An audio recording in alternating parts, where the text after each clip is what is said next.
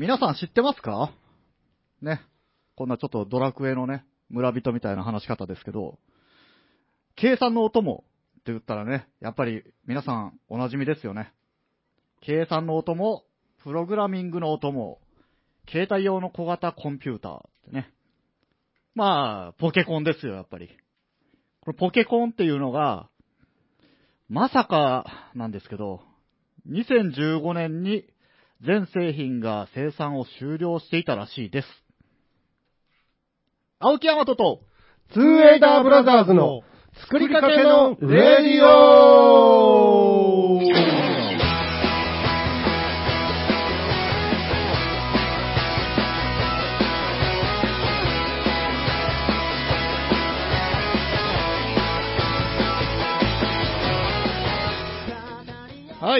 始まりました。157回、6月20日放送分です。はい。はい。はい。お相手は青木山とと、スエとダッシュです。はい。というわけなんですよ。今、工業高校生どうしてるんですか、じゃあ？どうしてるんでしょうね。ナッシングですか？ポケコン。なんか、ほら、あの、iPad 的なものとか、やっぱそういうものに変わってんじゃないですか？え、マジですか？いや、わかんないですよ。わかんないですけど、ポケコンってあ大丈夫ですか？伝わってますかね？え、皆さんご存知じゃないんですか？ポケコンピューター？ポケットコンピューター。ってことはですよ、あ、もう、まあ、ポケットコンピューターってあの、でかい電卓みたいな、そうですね、でかい電卓ですね。でかい電卓で、その、プログラミングがちょっとできるんですよね。うん。うんで、計算も式で打ち込んだものがそのまま、あのー式を打ち込んだ後に、エンターを押したら、うん。そのカッコの中とかも勝手に計算してくれて、うんその式通りに答えが出てくると。そうですね。うんえかけるカッコ、プラスマイナスとかやっても、ちゃんとそのカッコとかを認識してうんうん計算してくれるという、ポケットコンピューターっていうのをね、工業高校に入ったら、もうデフォルトで買わされてね、めっちゃ高いんですよ。7万ぐらいしますっけ？めっちゃ高いんですよ、あれ。あれね。使いました？いやー、あの、テスト前に答えを打ち込んでおくっていう、答えっていうか形式？やった俺。あ あれぐらいしか、れ授業でまともに使っ、あ、なんか、なんたらけ、なん、なんかね、なんか資格あったね、そういや。ポケコン検定でしょ？だからあの資格ももうないわけですよね。ほう。情報処理みたいなこと？なんか、いや、あのね、計算使ったな、そういや。えなんたら、あ、もう、全部忘れた。まつわること。なんたら計算、なんたら、なんたら、なんたら、みたいうんな。あ、情報、なんかありましたね。なんか、入情報技術検定みたいな。そうそうそうそうそうそう、ねそんな感じ。ー全然あの辺の、取ったのか取ってないのかもわかんないような、うん。ね、テステストじゃないな、資格か。そうですあれ、なんで買わされたん？あれ、なんか、きな臭いの。あれはだからもう、癒着 あれ、あ、あれメーカー、何百人って、ええ 本当よね。いや、そうですよ。毎年何百人、うん。うん万円。だからシャープですよね、あれ。だあから今、僕が今の仕事をするようになって、自分用にちっちゃい、えっ、と、電卓を買ったのがあるんですけど、うんそれがもうほぼポケコンみたいな。感じでしたよ。あの、まあちょっとうプログラミングとかうんうんうん、計算式もそのまま打ち込めてみたいなう。ん。だから、あー電卓の方に技術は残ってるんでしょうけど、ポケコンとしてはもう売ってる、まあ、売れないですよね、あんなの。まあ、もうねう、ん。だって、アプリ的なものであるだろうしね、ああいうのうも。ん、ねあれ、やっぱいつの時代も、マニアックなやつがおってさ、うん。ロールプレイングみたいなやつを打ち。込んでるやついましたよ、あったあ。あの、学校に行く前、行く前っていうか、あの、ほら、本屋さんに寄ったら、うん。なんか、パソコンの本があって、うん、ゲームをう、その、打ち込んだら、ポケコンでゲームができるなんかデータみたいなのが毎月、うん。なんか1、2本載ってるコンピューター雑誌みたいなのがあったんですよね。あれをなんかこう、見ちゃ買っちゃ、やってましたよ。挑んだことあります？ありますあります。あれ、大事でしょ。大事ですよ。すんごい長いですよね。あの、うんなんちゅうん。いわゆるドラクエの復活の呪文みたいな感じで、間違えたら終わりなんですよね。そう。ねで、走らせてみて、うんどこがダメなのかを自分で探って、うんうんああ、ここコンマなんか1個入っとるわとかってうん消したりとか、あ、やったんじゃね、みんな。やりましたね。僕、授業でね、うん。あのーマシニングセンターっていうそのプログラミング通りに金属を加工する機械がうんうんあって、うんそのプログラミングをポケコンでやりなさいっていう実習があってね、大変でしたね、あれ。うーん。いやー、その、2015年まで生き残ってたんだなっていうのもちょっと驚きだったんですけどまあまあ逆に言うとそうですよね。そうか。いや、しかし、いいな、これ。また検索ですか？しかし、いいな。マリリあマリリマリリのね、そっちが、今ね、携帯でつえさんがね、ああの先週紹介したフィロソフィーのダーツっ いや、いい。てアイドルのねいい、な。マリリのグラビア写真を今見てるんで、僕もそっち掘ってないんでね、なんか、おいいな、僕も後で見よう、それ。ーいいな、これ。マリチチ。じゃあ、あの哲、学的マリチチって書いてあるんですね。ちょっと僕の話をしたか、しようかと思ってたんですけど、じゃあ先に先週の分ちょっと引っ張ってるのを、ここでいきますか。なんか今、うん。うん。いきます？いきますか。えーと、お題としては、あ、先週の終わりの方で引いたはい。お題ですね。そうですね。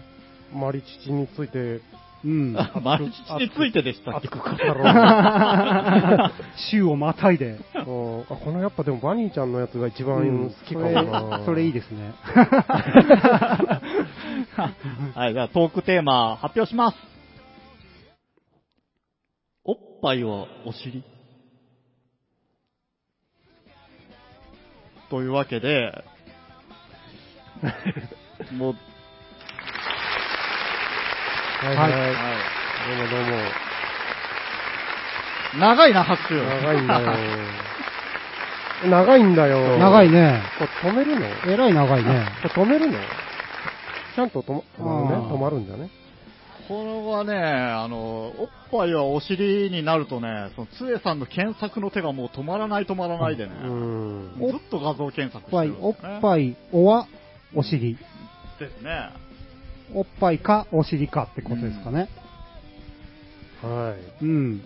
まあ、先週の詩の方もちょっと話しましたけど、うんえーと、だから、どうなんですか？やっぱりこう、まあ僕は、断然おっぱいなわけですけども、ご多分に漏れずと言いますあか。あやっぱりそうなんじゃん。ええまあダッシュとか意外と、いや僕あんまりおっぱいはって言いそうな、なんかわからんけど。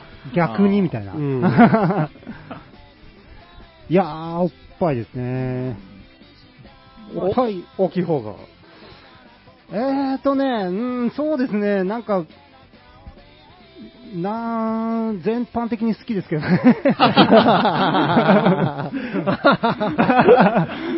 大小。大小、うんその、それぞれの味わいがあるじゃないですか、やっぱり。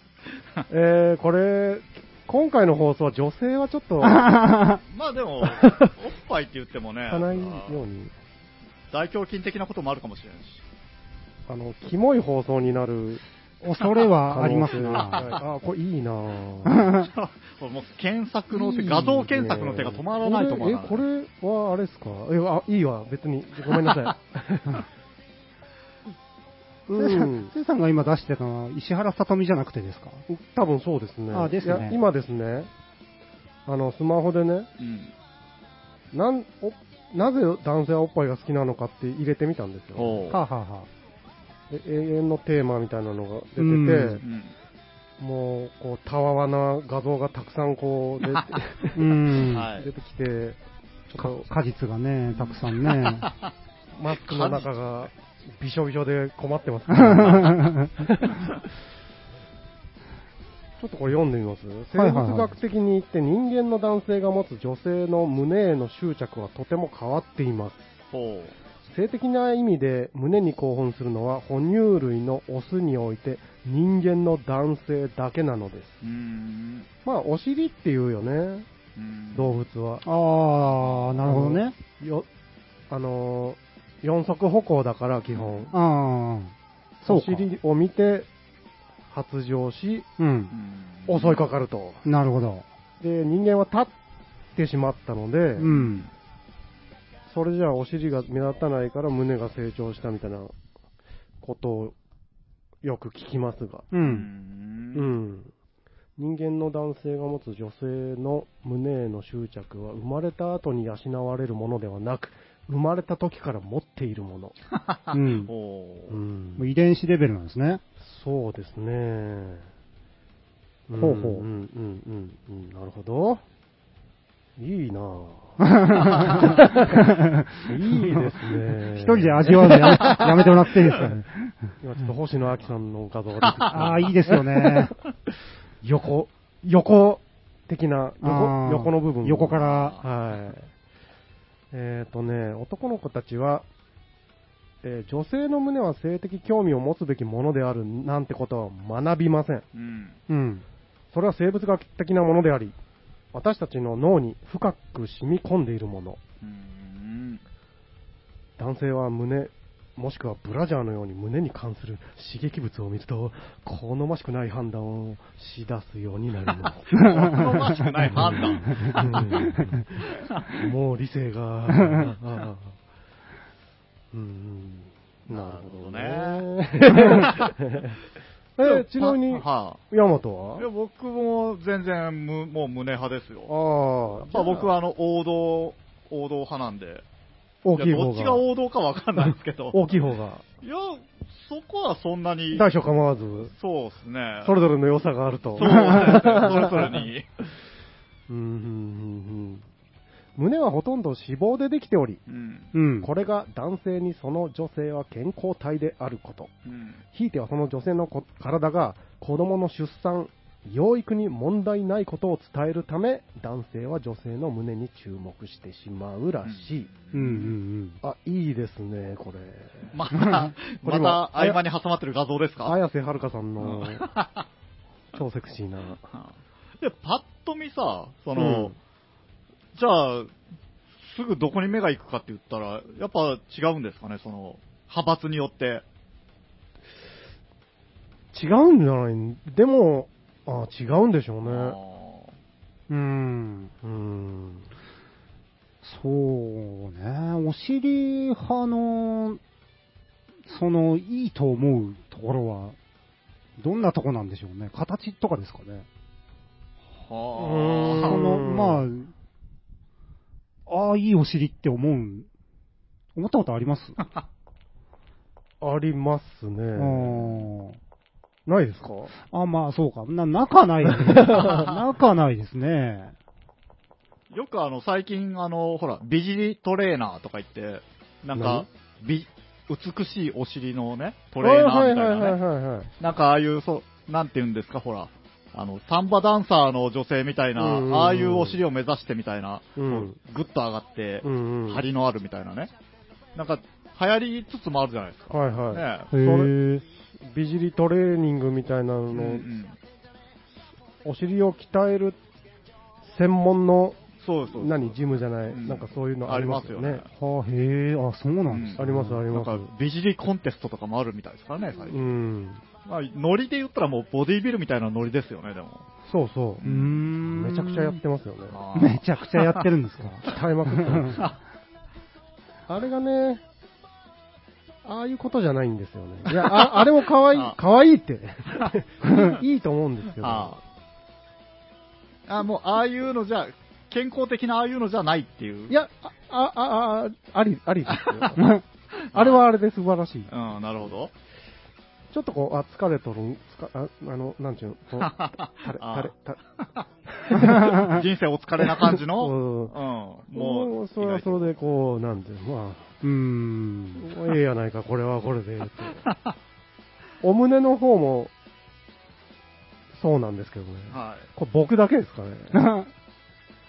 いやー、うーん、うーん。ここあものすごい黄金比率の、はあ、はあはね、いわゆる微乳はうん。っていうのももちろんいいんですけど、はい。ちょっとこう、なんていうの、こう、ちょっとだけこう、なんていうの、あの、疲れ、た、垂れ。うんい。なんでそこはっきり言わない？ちょっとこう、なんかな、重力に対して素直な、そうそう素直な胸いますよね。そうそう。ね。あれはあれで別にこう、僕は、ね、あの、ぜあのそういうのも、まあ、あの、悪くない。悪くうんないですよね。そうですな。そうか。あんま、お尻に関しては、全然、と言っていいほど執着がないのでね。うーん。そうですねあ。全然ですか？うーんあんま感じないですねほぼほぼですね。あ、あ、あ、そう僕らはまだこう、幼児性が高いんですかね。なんか。かもしれませんうね。ん。僕はじゃあわ、先週言った若い頃に、その先輩に言われた、聖田君も年取ったらわかるよって言われたのがなんか聞いてるんですかね？ああ、もうだからそういう刷り込みじゃないけど、意識づけがあったから、うんなんか気になってたら、気にしてたんですかね？っていうことじゃないですか、やっぱり。うんうんうんはあ、はあはあ、なかなかその先輩もね、その若い杖田少年を捕まえて、うんなんか突然、言うもんですね、そういうことを。なんでその話をしたのかはちょっと全然覚えてないですけど。あ、フェチ、フェチってありましたね。最近聞かんような気もしますが。はあ何フェチ？みたいな。あ、ああ、そういう話の持ってき方というか、うん。はあ、はあはあ、フェチね。えーうん、なるほど。フェティシズム。うん。対象物に神聖さや呪呪力？を持って崇めるって書いてます。うん、崇める。うん。う。ーん。フェチねあがめる。お尻好き男性の心理は奥が深いようです。あ柔らかくてふわふわしたものを嫌いな人はいないと言っていいでしょうん。う。男性だって同じです。ーうん。ただ同じ柔らかいものならぬいぐるみやペットを触るよりは彼女のお尻を触る方が断然いいに決まってます。僕は何を読んでるんでしょうかね。決まってるんですね。うん、決まってるんです。そうです。うん、そうそうそうですね。動物の世界ではお尻でアピールをしてオスを引き寄せると。うん。だから、あ、まあ、そうか。もう、そっちが、うんまあ、まずあって、みたいなことですよね。うん遺伝子レベルで言うと。そうそうそうそう。だから、まあ、おかしくはない。おかしくないですね。全然。むしろ。う。うんん。うん。なるほど、なるほど。お尻ね。なんか他に好きな場所とかあります？僕、そのフェチで言うとですね、まあそんなに別にそこばっかり見てるわけじゃないんですけど、ん鎖骨みたいなことはちょっとわかりますかそういう話も聞きますよね、うんよく。この首から肩にかけてのラインに、こう、グッとくることはありますうね。鎖骨派、うなじ派みたいなのもなんかありますもうんなじね。う。ん。うん。うん。ヤマトは？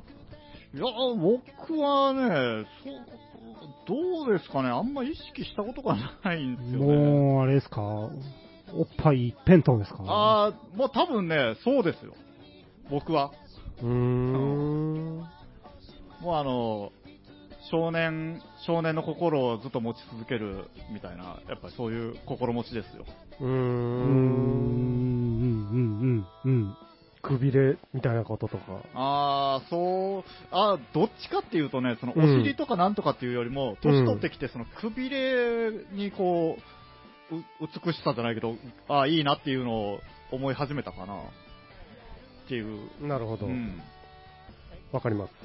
わかります。全体的にね。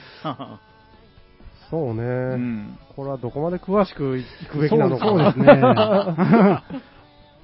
もう本題から若干離れてきてますがう。。うんん。二の腕とかも好きですけどね、僕。うん。おーわかる。な。うん。あっこたまらんでしょ。うん。あれはね、男性にはないですよ。まあ、全部ですけど。うん。造形的なこと？うーん。うん全部。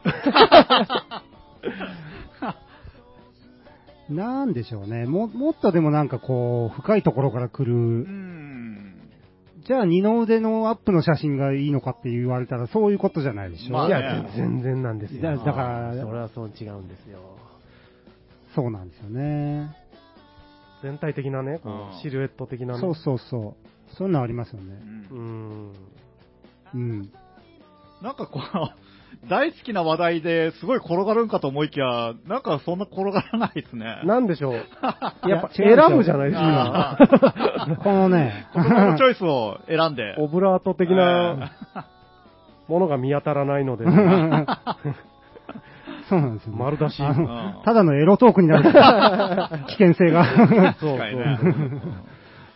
今なってんのかな？どうなんだろう。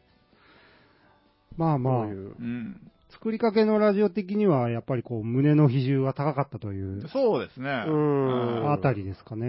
ん星の人ですよね。星の人？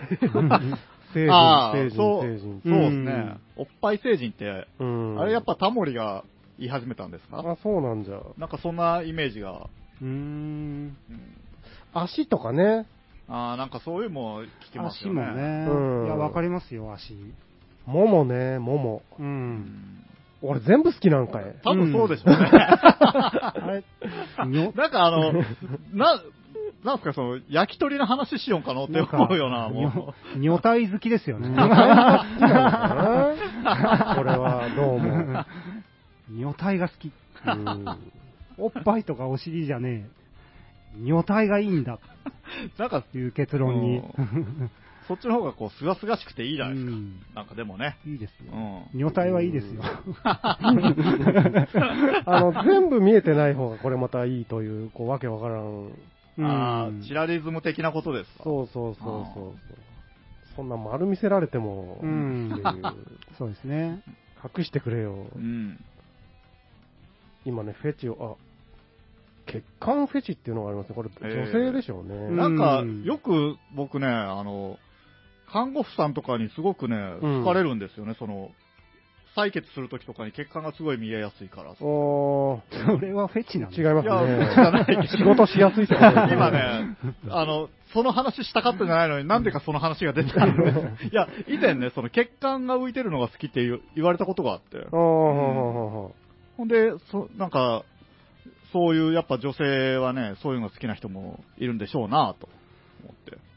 あとうんね、よくほら、なんていうの、前腕っていうの？そのうん肘から先、のん。こう、あの、まあ、骨が2本出てるじゃないですか。うん。中にね。うん。そこにこう、筋が見え見えるっていうか、うん。なんかそういうのが好きな女性もいたですよ。うん。今どうも調べてると、うん。フェチは女性の方が圧倒的に多いみたいなのが書いてありますね。ん。血管フェチ、はあ手フェチ。よく言いますよね、女性。手は聞きますね。ああ、手手ね。見るって。めっちゃ見るって。あ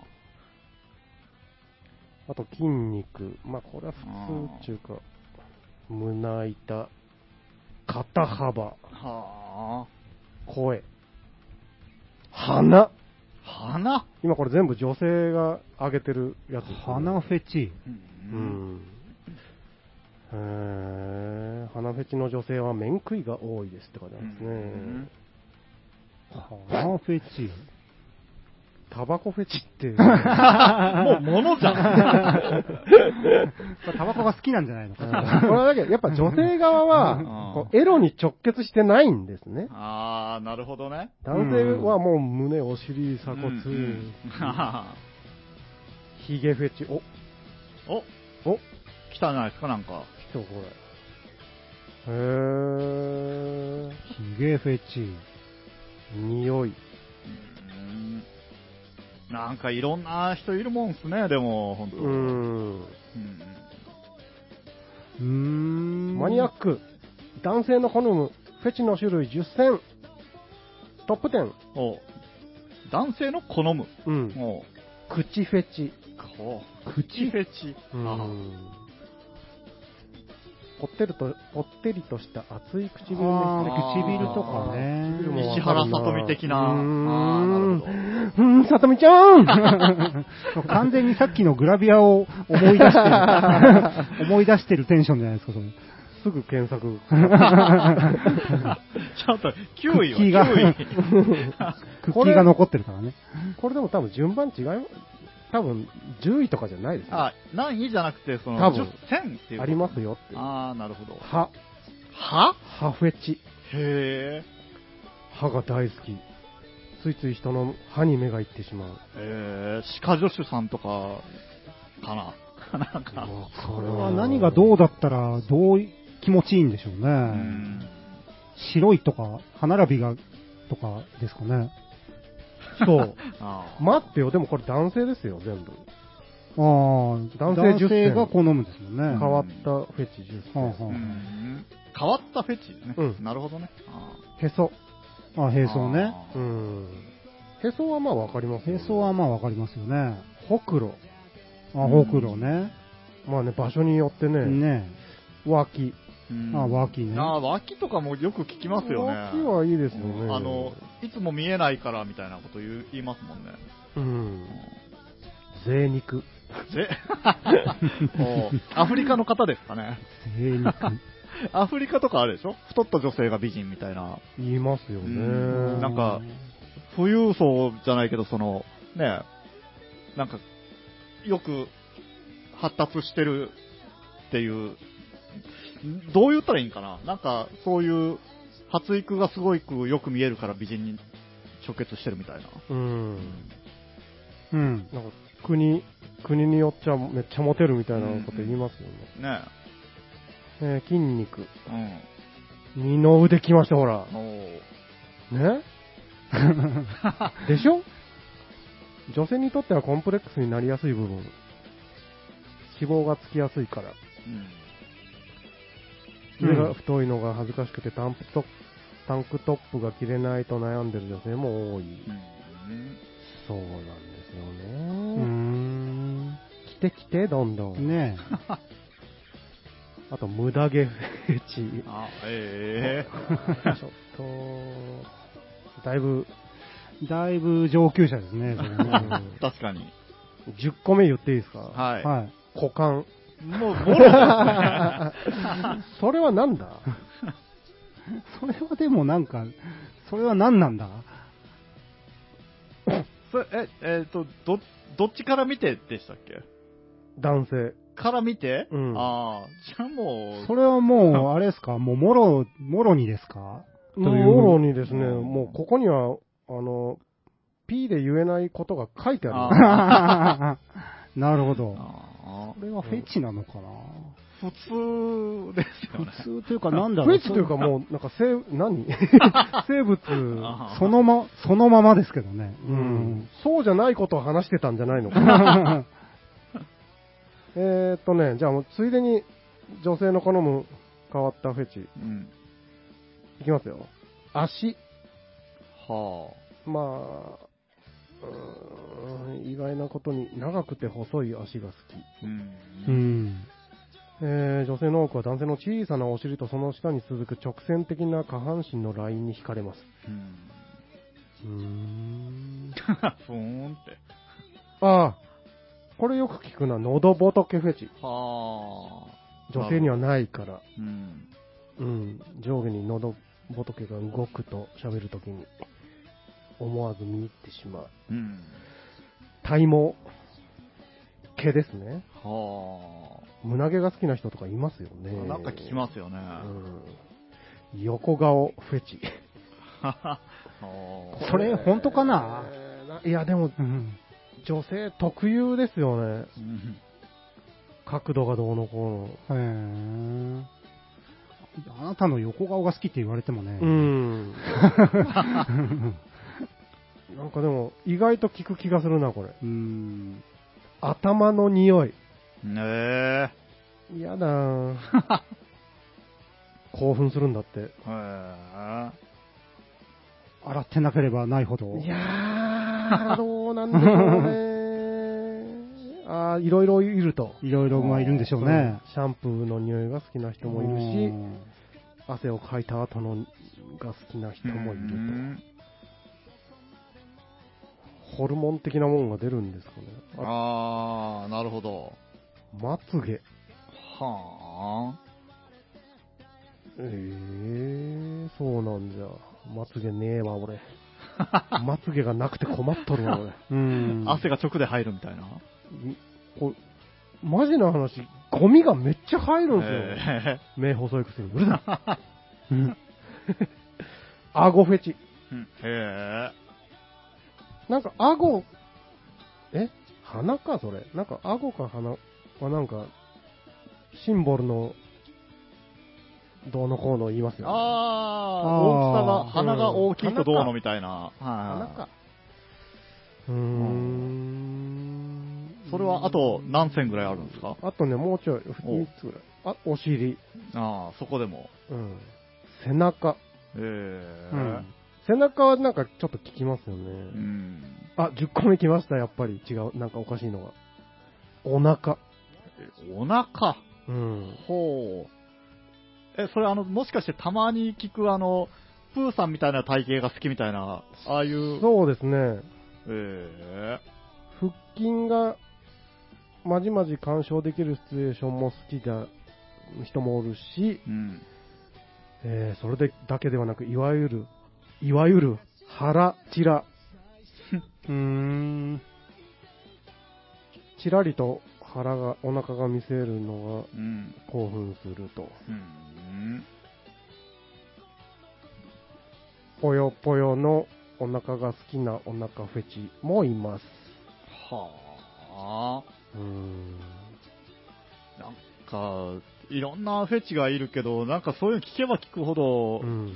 なんか僕たち面白みのないノーマルな人間なんだなってちょっと思いますね。いや、もうだから何かしら持ってるんじゃないですか。来ましたよ、ダッシュ。はいはい。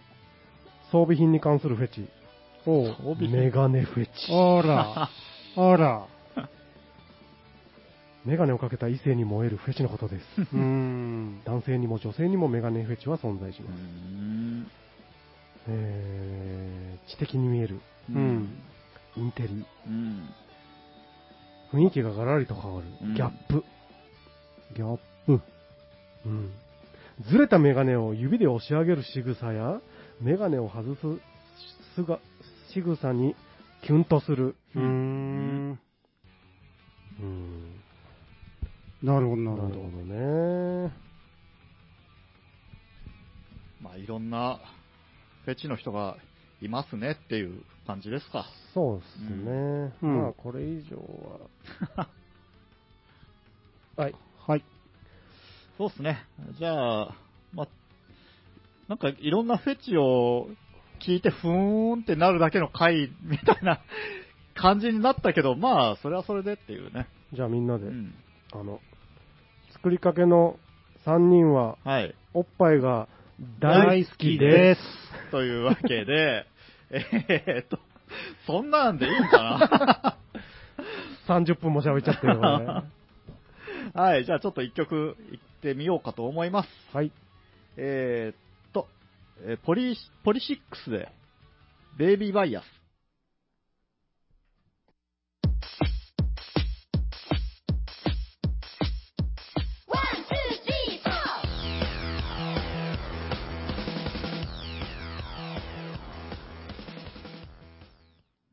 はい、というわけで、えーポリシックスベイビーバイアスでした。ポリシックス大好きなんですよ。最近ね、もう何年も前に脱退したかよさんのブログをね、見つけてね、今更。すごく掘って見てるんですけど。それは今の、今書いてるブログなんですか？いやいや、もうね、当分前に更新が終わってましたね。あうーん。ええなんかクラリネットが壊れそうな曲ねでしたメロディーでしたね。これね、こういう曲調だけど、ライブ行ったら、すごい激しいんですよ。う。もうね、ギターかきむしってね、うん林さんがもう。いや、おしゃれだったね、う今。ん。はい、というわけで、はい。えーっと、じゃあ、僕の話をね、ちょっと、しようかと思うんですけど、ちょっと分析してみたんですよ、うん最近ね。うん。何かとあの、ラジオ当初から、うん。こう、僕の話とツーエイダーの話とか、こう、噛み合わなかったりするところがもう多々あるじゃないですか。ありますね。ねうん。で、これを、うん。ずっとこう、もやもやはしてたけど、うん。どういうことかまではこう思いが至らなかったんですけど、う。うんん。最近なんかスコンとはこういうことかなとちょっとなることがあって。おー、うん。興味深い。おうで、まあ、なんていうんだろう、その、大きく分けて、会話をするスタイルっていうか、その、話の持っていき方うん。で、二つだと思うんですよね。大きく分けてね。その、それは青木さんが思う？そうそう、僕が思うね。はいはいはい僕が分析して自分が思ったっていうだけのことなんで、まああの、異論はあっても多分、それもそういうことなんかもしれないよっていうだけの話なんですけど、大きく分けてっていうのはもう人間はってこと？そうそうそううんうんうんうんなんかあの、多分この二つにうん。大きく分けたら分けれるんじゃないかっていうはい。のが、はい。まあ僕みたいなその青木大和的話し方、テンポで話す人、うん。もうその、会話をこう転がして転がして喋るようなタイプの人。うん。だからその、入り口があったら、ゴールは別にどこでもいい設定の人うん。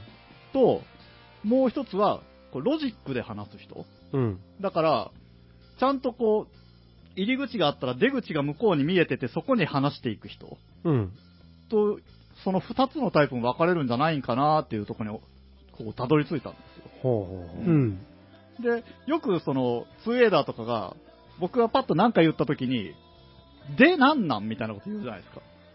うん。うんだからそこで、こう、もう、出口をこう、指してくださいと、なんかこう、会話の、ね、道筋を示してくださいという話の感じの時がよくあるんですよね。うんうん。うん。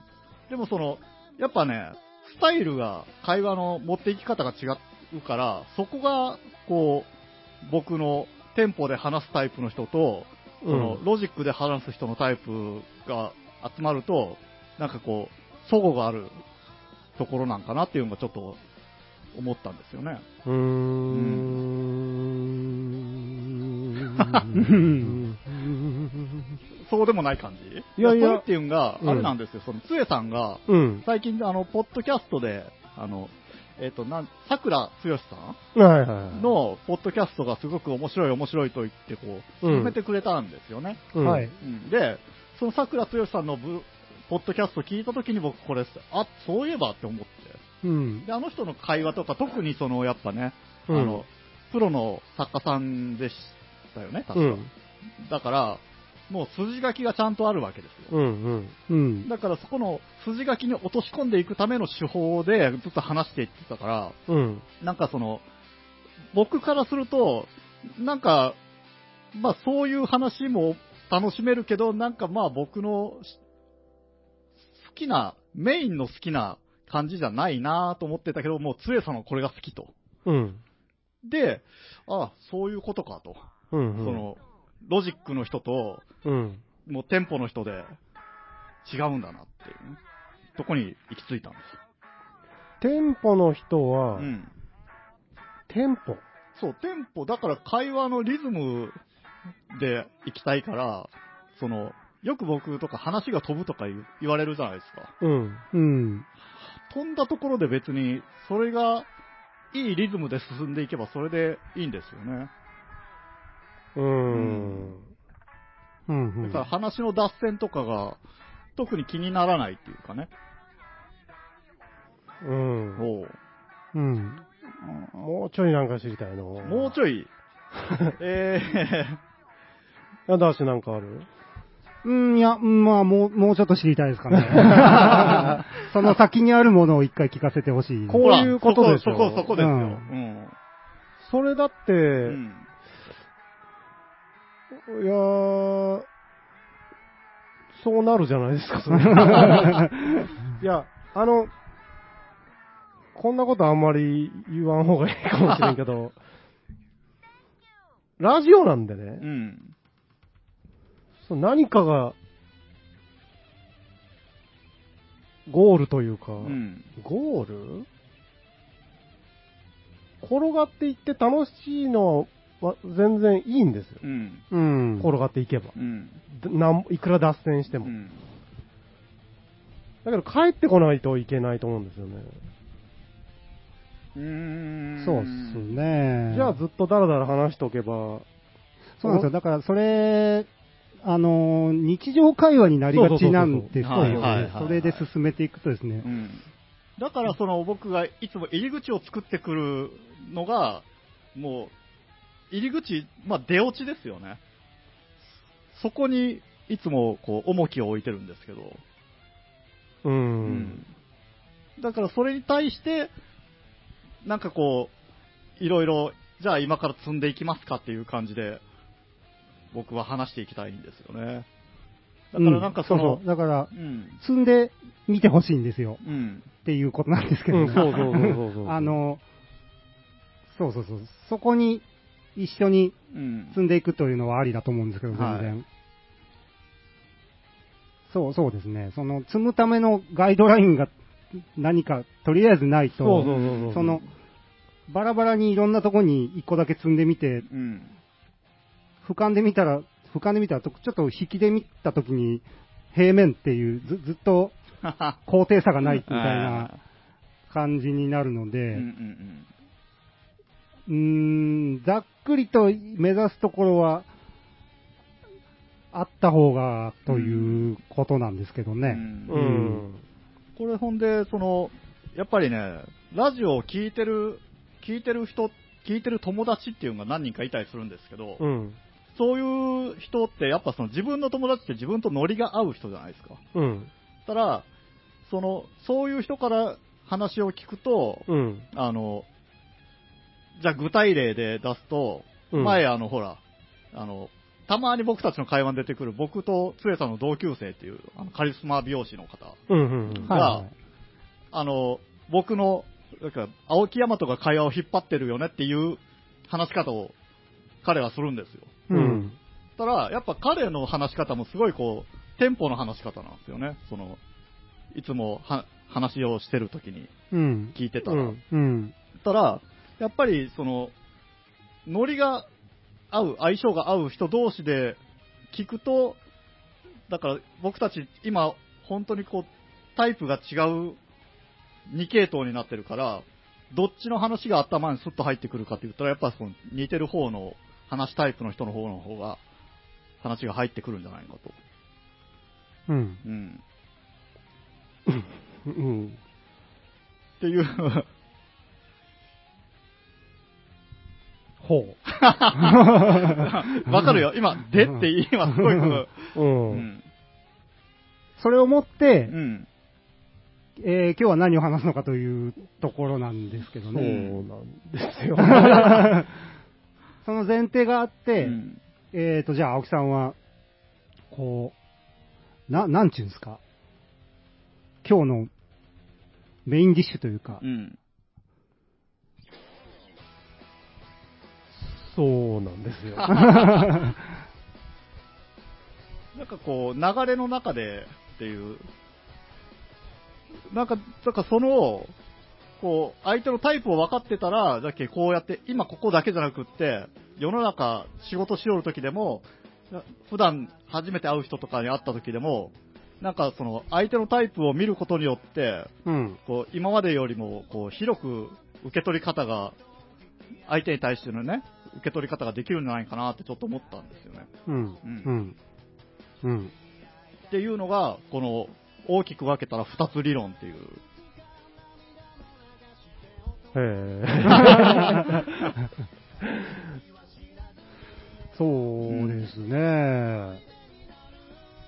なんかそのね、あの、会話の相性とかっていうのも、会話の相性がいいっていうのは、やっぱこう、なんていうんですか、一番目に会話、あ、この人相性がいいなって思うのは、こう、テンポが合う、だったらしいんですよ。何個かこう、ちょっとネットで調べてみたんですけど、はあ、はこの人と相性がいいなって思うトップ10みたいな分をあ、こうね、はいはいはい。たら、まあ、1位がやっぱりその会話のテンポが合う。で、2位が気を使わなくていい、3位が距離感が同じって。うん。うん。だからそのやっぱね、まあ、さっきのとこ戻るんですけど、相手の会話タイプを知って、だけこうざっくり2つに分けられているんなら、そのどっちのタイプかなっていうのを分かっていった上で話したら、うん相手のこともこう理解、結構すぐいけるんじゃないかと。うん。うん。わかりますよ。じゃあ、うんヤマトは何をどうしてくれるの？どうしてくれると。そう、俺らのタイプが分かって、それが分かったんだろう。うんってことは対応できるんじゃないんかって思っとるんだろ対応っていうか、僕はいつもその、あれじゃないですか。まあ、最初の頃はできてなかったかもしれないけど、途中からこう、あんまりこう、あ口を挟まなくなっていく、いったっていうか、ちょっとずつこう、そこら辺を、なんとなく自分なりに分析をしてってっていう感じなんですけど。うん。うん。で答えになってないんですよ、今のは。おそれわ分かったんでしょ？まあ、こう、大きく分けてっていう。で、これからどうしていこうとかはないわけ？です。いやいや、どうしていこうはないですよ。どうしていこうはないけど、その、うん受け取るときに、こう、当て、はめていけば、より理解ができるんじゃないかっていうところをスタートにっていう感じですかね。例えばとか、なんか俺らようこうやって言うと思うんだけど、うん。具体例がないとわからんっていうか、は言いよることはなんとなくわかるけど、うんうん。い。あの、僕の好きなラジオとかが、うん。AM のラジオなんですけど、こう、朝、広島の RCC とかでやってる、あの、朝じゃん、夕方か、バリシャキナウとかっていう番組があるんですけど、うん。まあ全然それはトーク力とかも違いますよ。うん。けど、あの人たちとかがやっぱりそのね、よく会話を転がすのはうまいっていうか、うん。その、何か、一個話のきっかけがあると、それをずっとね、転がし続けるんですよね。で、それが、なんかその掛け合いが面白いっていうか、うん。なんかその、だから、さっきあの、つえさんから教えてもらった桜つよしさんとは、こう、手法が反対みたいな感じ。うんうんうんうんだからその、んなんて言うんですかね、こう、相手のタイプを最初に測る そこに戻っていくんですけど。いや、あのですうん、ね、うん、ちょっと、いまいち深く理解してないかもしれませんが、うんうん転がしてるじゃないですか、転がすときは。うんそうそうう。んだから、その時は、うん。僕あの、最初に持ってった看板が、あ、これはうまく描けた看板の時だなっていう感じなんですけど。うーん、なんでしょうね。うん。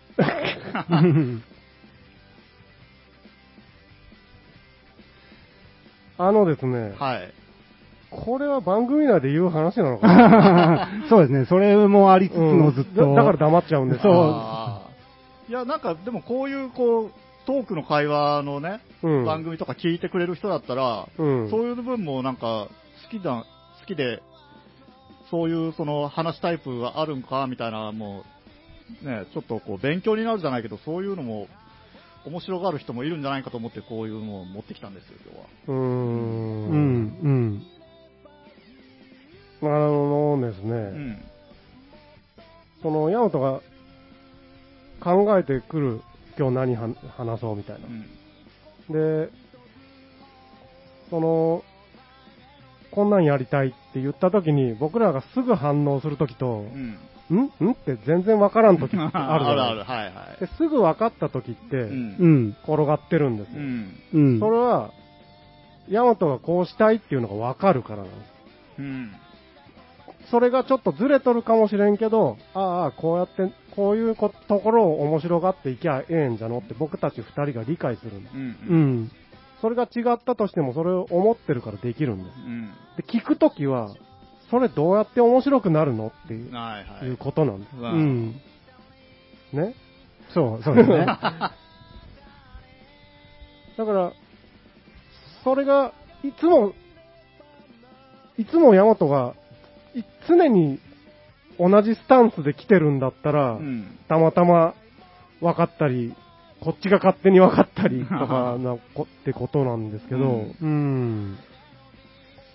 この辺はどうなんですか？考えるときは。いや、その、受け取り方が違えばそれはそれで楽しいんじゃないかと。その、違う意見が出てきたら楽しいじゃないですか。だから、かん考える姿勢はいつも一緒ってことですか？あ何を考えるとき？一緒ですね。うーん。今、どう、そうですね。ちょっと主題がよくわからなくなってどうますけど。いう状態？うーん、まあ、いや、結局はだからやっぱりね、その、さっきの、さっきから言う、その、戻るんですけど、テテーマをちょっとももう一回教えてもらっていいですか？テテーマというか、その、まあだからその会話の系統を2系統にこうざっくり分けれるなって感づいたっていうところからっていう。から、うん。あとはどうぞ。それについて、それについてどうですかねっていう、その、のそこから対話がしたらいいんですけど、その、毎回ざっく、なんていうんですかね、転がらないは、転がらない時には、うん。その、やっぱりそういう、で、でっていう、そうんうん。の概要を話すところで終始して終わってしまうんですよね。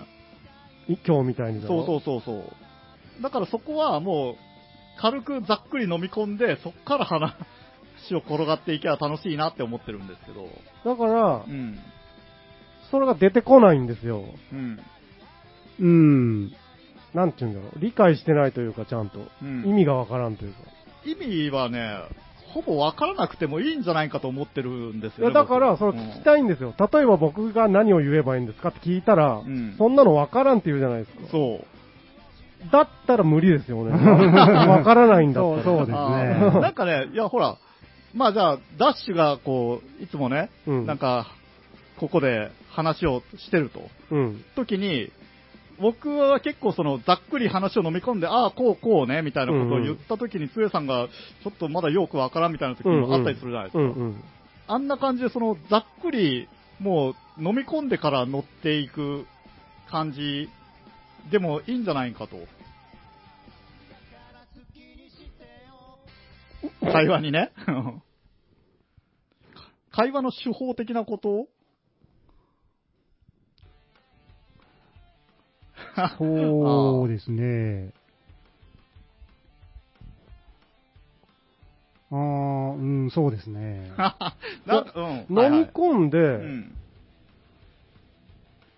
飲み込んで、だ、でも、なんか深くそのことについてこう追求して別に話さなくても、ざっくり話して、違ったら、ああ、違うんじゃでええんじゃないかな、みたいな、そのノリで、ノリテンポで話す僕としてはちょっと思うところなんですよね。うーん、そう、そう。違うんじゃーっていう状態うにん。なっていいと思うんですけど、うんその、なんだろう。青木さんの描いているものっていうのが、をまず見たいんですよね。うん。それに対して、違うとか合ってるとかっていううんところが、その、青木さんの描いてるものがまず見えてないので、はい。な、なんでしょうね。それ描いてないんですよね。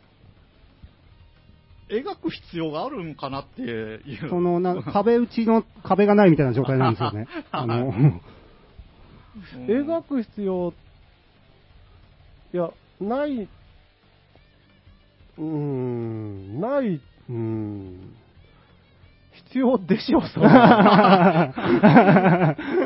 この飲み屋で喋ってるんじゃないんだから。ああ。そうですかね。うんなんか、歩み寄れなかったですかね。答えをね、うん答え違う、いや、うんうん、いや、だから同じことの繰り返しになるんですけど、う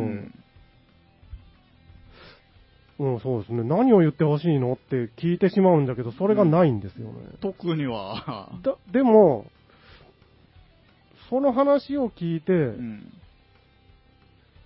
うん。思うことを言えってことなんですか？まあ、つ、だからその、ロジック派とは違う、その、始まってから積み上げていく感じですよね。積み上げるものが分かってないと喋ることなんてないですよね。ああ、だから全然違うものを持ってきてもいいんじゃないんですか？で、例えばって気になるじゃないうんい。や、パッと思いついたことで。えー、そうですか、じゃあカレーの話とかに今から言ってもいいわ。そうそうそう。あそうなんだ そうそう。いや、いいと思うんですよ、そうんの繋がってれば。うん。つな、うん、つな、そうですね。まあ、つながってないといけんのかなっていうの。いや、違う違う違う。だって流れってあるじゃないですか。はいあまあまあ、それはそれとしてカレーがねってええいうわけにはいかんでしょ。うん まあまあまあ、そうですね。遮るとちょっとっていう。そうそう。だから、そこは、なんでしょう。組みたいわけですよ、ヤマトがどう思ってそうそうそうだからそうですね。こっちが、んんってなった時に青木さんが、言うても、何個か積んでほしいんですよ。うんで、それを見て、あ、ああいう積み方を青木さんはするのかということで、そこから、そこを手がかりにということはできると思うんですけど、ううん。んそうだからね。うん。その時間が言葉で埋まっときゃええわけじゃないので。うん、いや、そうなんです。そこを、そのね、なんていうんですかね、化学反応したいんですよね。化学反応全然違うもので、だから、うん。駅、駅だけ用意してほしい、そうそうとしといてほしいんですあよ。ーうんうんでも僕はあの到着駅だけですよ。それを自信満々になぜ言えるの いや、なんすかね、もうね、多分面白がるポイントが違うんですよね。はい。それを説明してほしいんですよ、だから。うーん。どういうところを面白いと思っているのか。いやー、だけどその全部違えば違って、全部いい。みたいなね。金子ミス的なね。はい。まあまあ、もう、ちょっともう時間が押し迫ってきたんでね。はい。というわけで、えーっと、今日は157回、えー6月20日放送分でした。えー各種 SNS ありますので、ね、YouTube、ポッドキャストなど、こう聞いてもらったり登録してもらったりすると、僕たち大変喜びます。というわけで、えーお相手は青木大和と、ツエと、ダッシュでした。はい、ありがとうございました。ありがとうございましたありがとうございました。どんなですか、ほいで。おっぱいおっぱい。おっぱい。おっぱい